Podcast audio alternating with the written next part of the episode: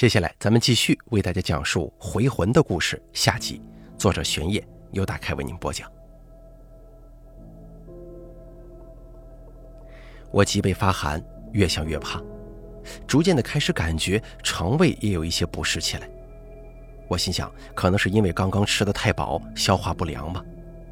于是站起身，打算出门走动走动，消消食，也正好放空一下头脑，让脑内越发惊悚的那些可怕想法稍微停止一下。不过我不想去村里，因为我不想再看到村民们那仿佛见到鬼一样的表情。于是走出院门，往西北方向转身，朝后山走去。后山是承包林地，非常寂静，除了栽的漫山遍野的茶树以外，就是那些或废弃或疏于打理的菜园子，其间还有零星的墓碑伫立在旁边。走了几分钟，看到一块掩在稀疏树叶后的墓碑，那是村里上个月刚去世的某家老妇人的坟。妈妈本来也该埋在这样的坟里才对呀、啊、这个念头猛地就跳了出来。妈妈没有被埋进土里，反而是好端端的站在院子里，坐在餐桌旁，这是不是才是异常的情况呢？难怪村里人都用那种奇怪的眼神看我，好像真的不怪他们吧。我扒开拦住道路与视线的错乱枝叶，走到那座坟面前，正打算拜上一拜，可忽然发现坟包的另一侧探出了两条腿。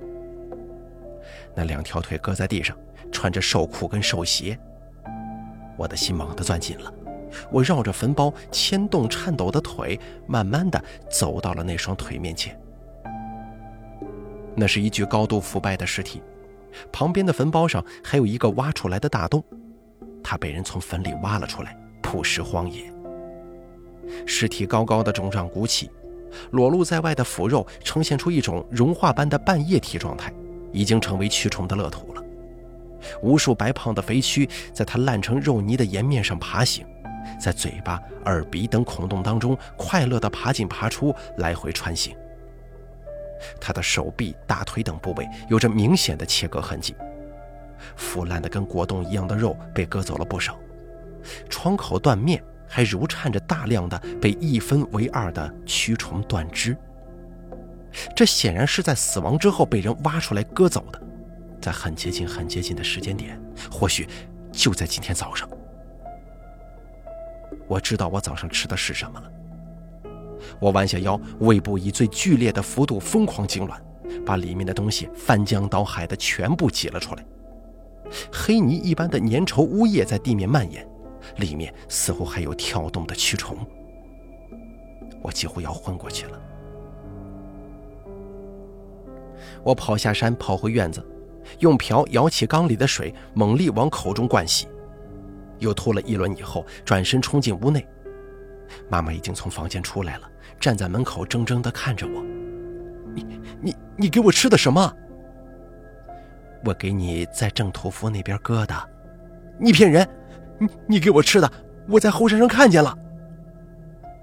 她脸上的表情僵住了，那皮肤下方细微的抽搐，仿佛是蛆虫在下面爬动。我想起来她背对着我狼吞虎咽吃的东西，胃里又是一阵翻腾，转身冲进自己房间，拿起书包就装衣服。妻儿，你在干什么？妈妈站在门口，用无比平静的声音问。我我要去学校，马上开学了不是吗？我我的课本和文具呢？烧了，前天就一起烧了。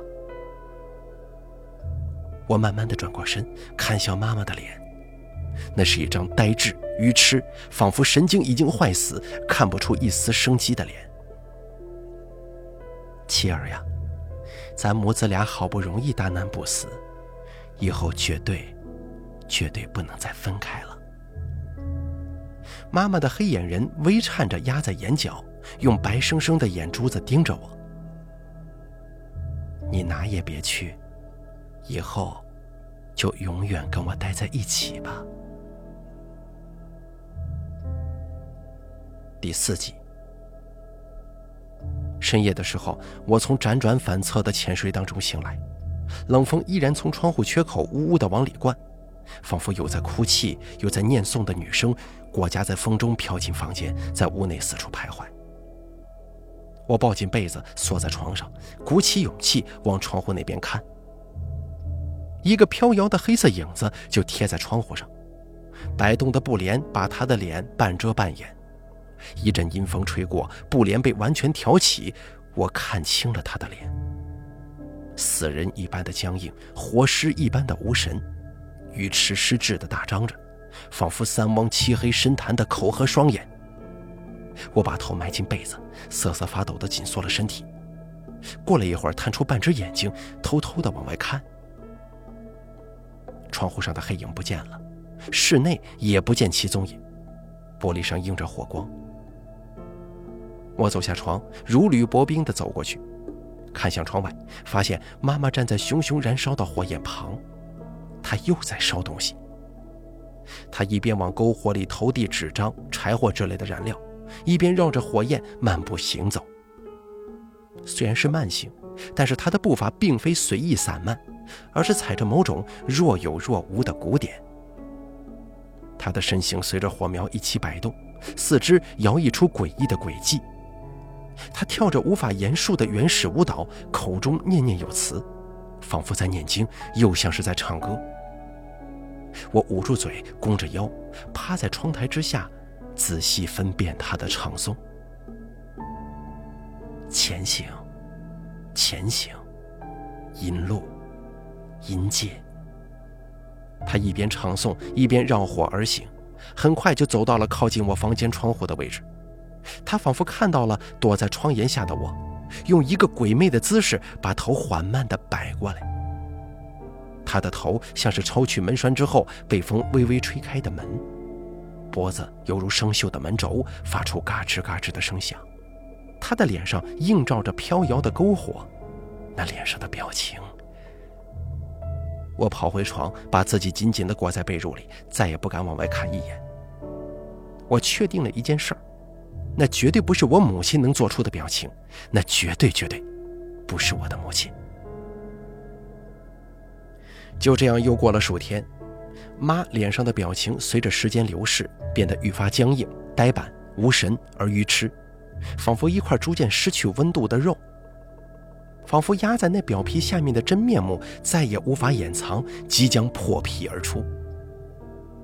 白天还好一些，她尚能堆起几分笑容，可到了晚上，他几乎就化作篝火边行尸走肉，彻夜彻夜的唱诵、游行、呢喃与哭泣。他依旧给我做那些异香扑鼻的肉，但我再也不敢去碰，打死都不敢。我知道那是他从死尸上砍下来的，我甚至能在晚上听到他一边砍剁一边狂笑。于是我每次吃饭都只是啃几口发馊发黑的馍馍，然后强忍着反胃与饥饿从饭桌离开。每当这个时候，妈妈就会用那张日渐僵硬的脸使劲挤出失望的表情。妻儿，你要吃饭呢，人是铁，饭是钢，不吃饭咋行呢？我寻找着逃出家中的机会，但她关上了院门，并且死死盯防，我始终找不到时机。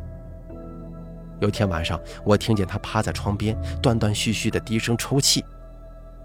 妻儿，对不起，妈妈对不起你，妈妈放不下你，妈妈不想离开你呀、啊。那悲痛的哭声几乎让我心中的不舍和不忍稍微盖过了恐惧。于是就在第二天，试着去找坐在堂屋中央呆望棺材的他说话。妈，我轻喊了一声，她没有回应，这如我所料。妈，我大喊一声，她这才呆板地转头看向我，仍旧是一张愚痴无神的脸，黑眼仁在眼眶边缘混乱地跳动着，仿佛眼珠已经不知道该如何与头颅配合。妈，这棺材，你你打算怎么办呢？我试探性地问。他干枯的嘴唇张了张，没有发出一丝声音。这棺材放家里也太晦气了。我一边说一边走向他，他仍旧没有言语，只是用头追踪着我的行动轨迹。我走到他的另一侧，盯着他脖子上因为扭动而紧紧拧在一起的皱皮，心中突然产生了一个极度疯狂的念头。我绕着他的身体继续走动，他的头也依然咬紧一般地跟随着我，他的脖子发出咔嗒咔嗒咔嗒，仿佛齿轮卡死的声音。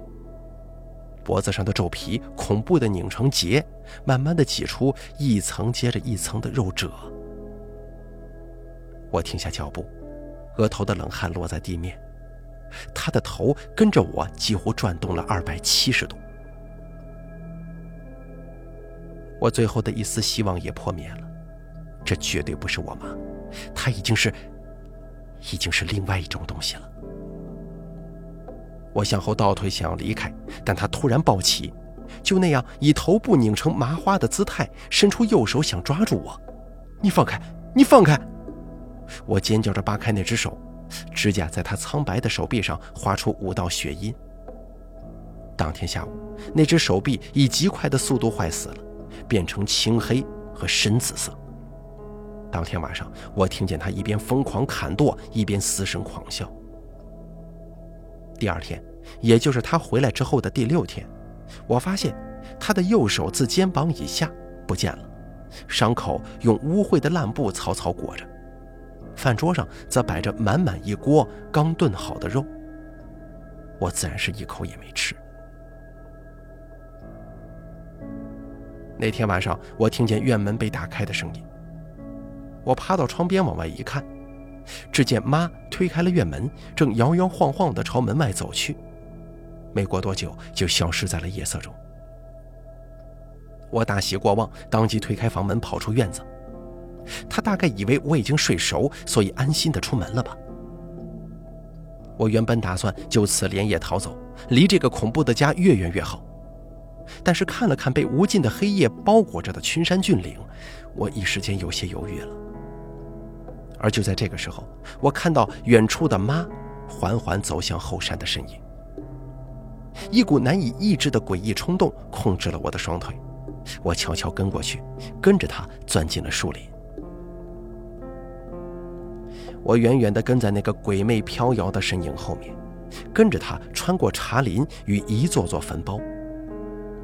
我以为他这是又准备去挖掘谁的墓，但是并没有。妈只是一路摇摇晃晃地前行，犹如被某种力量指引着一般。不知行走多久以后，我们钻进了半山腰，进入了山林深处。这里已经不属于茶林了，左右全是树人合抱的参天古树，月光被头顶的巨冠遮得严严实实，一丝一毫都透不进来。光源是来自周围的一些蕨类植物，而正是借着这个光源，我转头向四周看。幽闭静谧的原始森林里，每棵古树下面都站着赤身裸体的青黑色人影，他们都有着愚痴无神的面部，身体的腐烂程度各异。不过不知道为什么，我竟觉得没有多少恐惧感。我看向前方的妈，他走进了一间被球枝与蕨叶遮掩着的小茅庵，茅庵亮起烛光，有交谈的声音响起。我躲在灌木里，一直等到交谈完毕，灯光熄灭，妈才从茅屋出来，摇摇晃晃地朝山下走去，才钻出来，推开竹门，走进茅庵。烛光重新亮起来了。在屋子深处的草席上，坐着一个老态龙钟、眼珠浑黄的老婆婆。我见过她，就是葬礼的时候那个盯着我看了许久的老婆婆。她用浑浊的眼珠朝我看了一眼，干瘪的嘴慢慢豁开，露出一个无牙而可怕的笑。她的头是如此怪异，硕大而扁平，几乎呈三角状，眼睛也因为头颅的古怪结构而分别列在了脸的两侧，给人一种爬行动物的错觉。小鬼哟，小小的鬼娃子哟，你来我这里又是为了干啥呀？我我妈来你这干什么？到底发生了什么？老婆婆闻言盯着我看了几秒钟，随即沙哑地嘶声大笑，那声音像是蛇在吐信子。原来那是你妈呀，原来就是你呀，你还不晓得发生了什么吗？是回魂呐，回魂了。回魂？他张开嘴，用半蛇半人的沙哑嗓音丝丝念诵：前行复前行，指路往前行，石门十二层，阴路十二道，阴界北方立，阴路南方开。这这是这是我妈妈晚上念诵的经文。老婆婆用渗出金光的瞳孔盯着我。这叫指路经，是关于送死人们阴魂归去返回祖地的经文。那屋外的死尸你可看见了，那既是死后没人给他们唱经，不知道该往何处去的可怜娃儿们，我就把他们集起来当个尸体的头，倒也开心呢。不过反过来，假如有活人不希望死人走，在死人去世的第七个晚上站在屋外，让死人给见着了，死人就会留下来，留在活人身边，这叫头七返家，你知不知道啊？你是汉人，肯定晓得吧？我我猛然明白了，那天晚上那天晚上的我不希望妈妈死去，一直坐在屋外，让她的阴魂看见了我。这样一来呀，指路经就变成指引死人留在活人身边的经了。嘿嘿嘿，老婆婆盯着我嘶声大笑。死人不知道自己已死，就停留在这半阴半阳的境界，可死人又不能进阳时，因此啊，需去阴时，也就是腐肉、烂根、蛆虫等阴煞之物食之，方可吊着这一尸半命啊。原来如此，妈妈做的那些肉，她狼吞虎咽吃的东西，她不知道自己已经死了吗？是因为我，是因为我的不舍，才把她留在阳间的吗？婆婆，要是一直这样下去，会怎么样啊？会怎么样？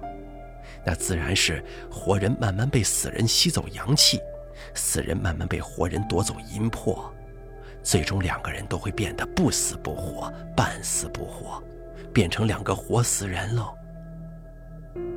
什么？我我会被妈吸走阳气？我会变成她那个那种半死不活的样子？那那怎样让死人离开呢？婆婆，要怎样才能让我妈妈彻底安息？我我不想被她勾走魂，我我还想好好活着呢。婆婆用金黄色的瞳孔紧紧地盯着我，仿佛在权衡跟琢磨什么。最终她再次豁开嘴笑了。只要让死人意识到自己已经死掉就好了。她继续说，死人不知道自己死了，所以只要让他知道自己其实已死，让他看到能够证明他已经死掉的东西，就万事大吉了。死人会再次死去，生死永难聚。谢谢婆婆。我在她震耳欲聋的笑声当中捂着耳朵退出了茅庵。森林中的尸体们也齐齐对我张开黑洞一般的大嘴，发出萤虫飞舞的无声大笑。我加快脚步往山下跑去，因为我确定了自己该做的事情，我要弥补自己犯下的过错，我要重新杀死妈妈。第四集，我跑出原始森林，回到茶林，刚走没几步，就听见下方传来凄厉的嘶嚎声：“妻儿，我的妻儿啊，你在哪儿呢？你快回来呀！”呼啸的风裹着钻心弯骨的嘶嚎，在山谷与密林之间响彻回荡。那嚎声逐渐激变，变得越来越像野兽的尖叫。发出这种声音的野兽又会是怎样一副形状呢？我已经不敢细想了。我看山下的村庄里点起了一盏接着一盏的灯火，那是妈妈的嚎叫声把村里的人也给惊醒了。我不敢拖延，拔脚往山下跑。妈妈的尖叫声在家附近的林子里，我不敢走那边，于是走另外一条小道，绕到了山脚下的村子里。村中灯火通明，却没有人敢走出屋，只能看见大人们操着农具与厨具守在门边或窗边的身影。我跑到高攀家的后面，看到坐在后院里的高攀跟他弟弟，他是我从小玩到大的玩伴。我走到平常喊他们出门玩的那个院墙裂隙，小声地对高攀喊：高攀，高攀。高攀转过身看到了我，立即在脸上流露出无尽的惊恐，抱紧了他的弟弟。高攀，我妈疯了，她不是活人，她本来不该活过来的，都怪我，是我把她从阴间招回来的。你叫大人们赶快去请道士，请神婆，把我妈给……你快走吧，妻子。高攀打断了我的话，用颤抖的眼睛盯着我。你不该来这里的，你快走吧，不然，不然我叫了。他脸上的深深惧意让我不禁感觉到一阵眩晕。我猛然意识到，村民们的恐惧不仅仅是针对我妈，也针对把她招回来了的我。那天傍晚不就已经知道了吗？我离开高攀家，跑进小道，一路跌跌撞撞地跑向自己家。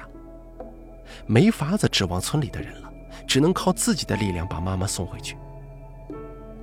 离家越近，嘶嚎跟尖笑声也就越来越清楚。幸运的是，声音是从稍微靠上的地方传来的，也就是说，妈妈还在后山的林子里搜寻我，我可以趁机跑进屋里，找到能够证明她已经死亡的东西，把她送回她该去的地方。我在尖叫声的掩护之下跑进家中，不敢开灯，只能在几乎黢黑的房屋里不停地摸索。还好自家的屋子足够熟悉，我很快就摸到了那口躺在角落的漆木棺材。我奋力地推开棺盖，不出所料，棺材里什么都没有，但是在棺材底部的木板上有一片黑乎乎的，似乎是被液体浸湿过的字痕，那字痕里甚至还有零星的干枯黑蛆。这是尸水呀、啊，也就是说肯定有尸体在这里面躺过。如果让妈妈看到这个，她会明白过来吗？关键是如何让她……启儿啊！背后突然传来尖叫，我转过身，口鼻流血、长发散张的妈妈就站在身后。她已经三分似人，七分像鬼了，极限圆睁的口与眼，就跟那片森林里的尸人一模一样，漆黑如无底深潭。他伸出左手捏住我，把我往棺材里摁。妈，对不起你，妈不该这样做呀。从他的黑洞洞的眼中流出了血水。妈不想没有你呀，妈，妈！我尖叫着，嘶嚎着，用腿蹬开他，转身跌跌撞撞地逃跑，慌不择路地跑进他的房间，用力关上了门。转过身的同时，脚一软，靠着门滑坐在地。腐肉、石块、骨头、脂肪，装肉的筐，装污血的盆，手衣手裤被胡乱地扔在堆积的肉块与尸骸当中。地面已经被碎肉铺上了一层薄薄的毯子。他的房间已经化作一片血腥窒息的炼狱。更让我双腿发软的是，在这片血腥地狱当中，竟然零星散落着我儿时的照片，以及一些香烛、摇铃、红烛、鬼牌、符箓之类的做法用品。他想干什么？我的妈妈，她到底想干什么？她想把我也变成她那样，然后跟她永远在一起，是吗？背后传来撞击声，比最激烈的鼓点还要绵密的恐怖撞击。我用力抵住门，可是根本没有起到任何作用。不到三秒钟，门板就被轰然撞开一个大洞，妈妈鲜血淋漓的脸从破洞猛地伸了进来。我尖叫着坐倒，那洞竟然是用她的头像打桩机一样撞开的。她撞开门以后，头依然惯性不止，仍旧像啄木鸟一样在破洞口疯狂地摆动着。那如魔似鬼的癫狂动作终于让我丢掉最后一丝犹豫，拿起地上一只小骨刀朝他的头划了过去。他哀嚎着捂住一只眼睛向后翻倒，而我则抓紧时间从窗户爬出屋子，跌跌撞撞地跑向后山，看了眼菜园，猛地恍然大悟。我想起来了，我想起来能证明他已死的东西在哪儿了。在他第一天挖开的那个大坑里，他把能够证明自己已死的东西，就是遗照、灵位牌、挽联、悼词等等，全部都装进了那个旅行包，投入了火中，然后把烧剩下的残渣都埋到了后山的菜园里。这就是为什么前几天遍寻家中也没能找到遗照跟牌位的原因。那个旅行包很耐烧，里面一定还残存有能够证明他已死的东西，只要挖开那个坑，把残渣挖出来。我推开菜园的门，一步步走向菜圃中心的那个大坑，我一定要送走他。不过我很爱我的妈妈，我很爱很爱她，我很怀念她给我做的土豆炖肉，很怀念她慈爱的笑，温暖的臂弯。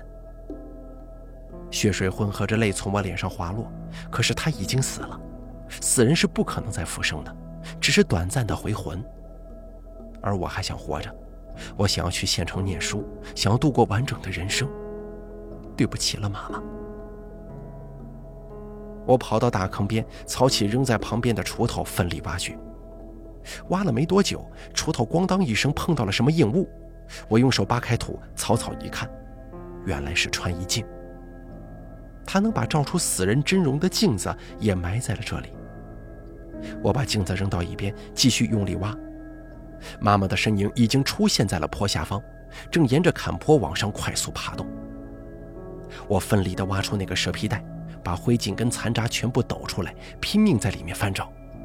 妻儿啊，不要翻呐、啊！妈妈已经翻进菜园，立即尖声嘶嚎。她尖锐的嚎声夹杂着哀求。她已经开始害怕了，她知道这里面有着能让她灰飞烟灭的东西。我摸到一个硬硬的角，那是相框，遗照的相框。我把那个烧得焦黑的相框摸出来，相片大部分已经烧毁了，但依稀还能看到小半张人脸。妻儿，不要看呐、啊！我背对着月光，那人脸的真容被我自己的背给遮着，我看不太清，但背后的妈妈肯定看得清。于是我转过身，把相框举向哀嚎着的她。妈，你已经死了，你快看呐！我都已经给你办过丧事了，这这是你的遗照。妈，你回去吧，你别再纠缠我了，我还想活着呢。妈妈发出钻心刮骨的嘶嚎，抱着头凄厉无比的痛哭。可是她并没有以任何形式消失，没有化成灰，也没有散作烟。妻儿，妻儿啊！在月光的映照之下，就连他的脸也恢复了原状，那是一张伤痕累累的、伤心欲绝的母亲的脸。不要看相框，不要去看！他一边用哀求的语气反复劝说，一边伸出剩下的左手，颤抖着如履薄冰地靠近我。不要看？不要看什么？我心中的恐慌与仓皇，逐渐被莫名诡异的好奇心所替代。为什么他没有消失？看到证明自己已死的东西，不就会应该死去的吗？为什么他没有死去？为什么我的动作反而开始变得僵硬，思维开始变得呆滞了？我心中的不祥感越发清晰，仿佛连风都在尖叫着制止我不要看。然而那万蚁噬心一般的无穷无尽的好奇心再次支配了身体，他撺掇着我的大脑，控制着我的手，慢慢转过相框。被熏得漆黑的遗照上并没有妈妈的脸，那是一个留着短发、系着红领巾、笑容灿烂的半大男孩。这这是谁啊？这个人的脸型为什么跟我那么像？妻儿，是妈的错，都是妈的错，妈舍不得你啊！妈妈跪在地上悲痛地哭泣。我猛地低头看向脚边的穿衣镜，清冷的月光当头照下，在满是裂痕的镜中，我看到了那个那个数天前差一点就看清的身影，披头散发，全身赤裸的歪扭身影。那并不是头发，那是在车祸当中被撕裂的皮肤，那并非是身体情长，是在车祸当中被扯断的脊椎，那歪扭的身形，是在车祸当中被绞烂的身体。我张开颤抖的嘴，那个身影张开黑洞般的嘴，污秽不堪的血从我俩口中一起流出，汇合在镜面上。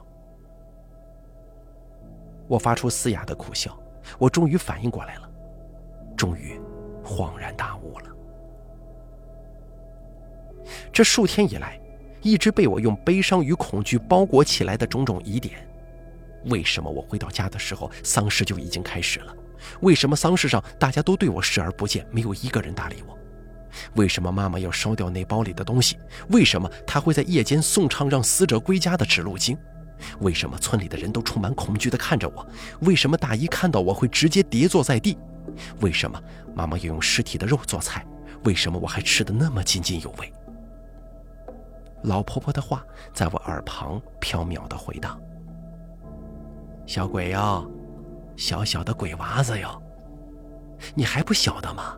是回魂呢，不能进阳时，因此需取阴时，取腐肉、烂根、蛆虫等阴煞之物为食，方可吊着一尸半命。活人慢慢被死人吸走阳气，死人慢慢被活人夺走阴魄，最终两个人都会变得不死不活，半死不活，变成两个活死人。只要让死人知道自己其实已死，就是看到能够证明他已经死掉的东西，就万事大吉了。死人会再次死去，生死永难聚呀。我伸出像灰一样慢慢消散的手指，伸向嚎啕大哭的妈妈。原来是我呀，出车祸死掉的人是我。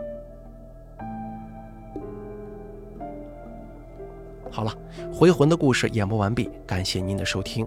本故事作者玄烨，由大凯为您播讲。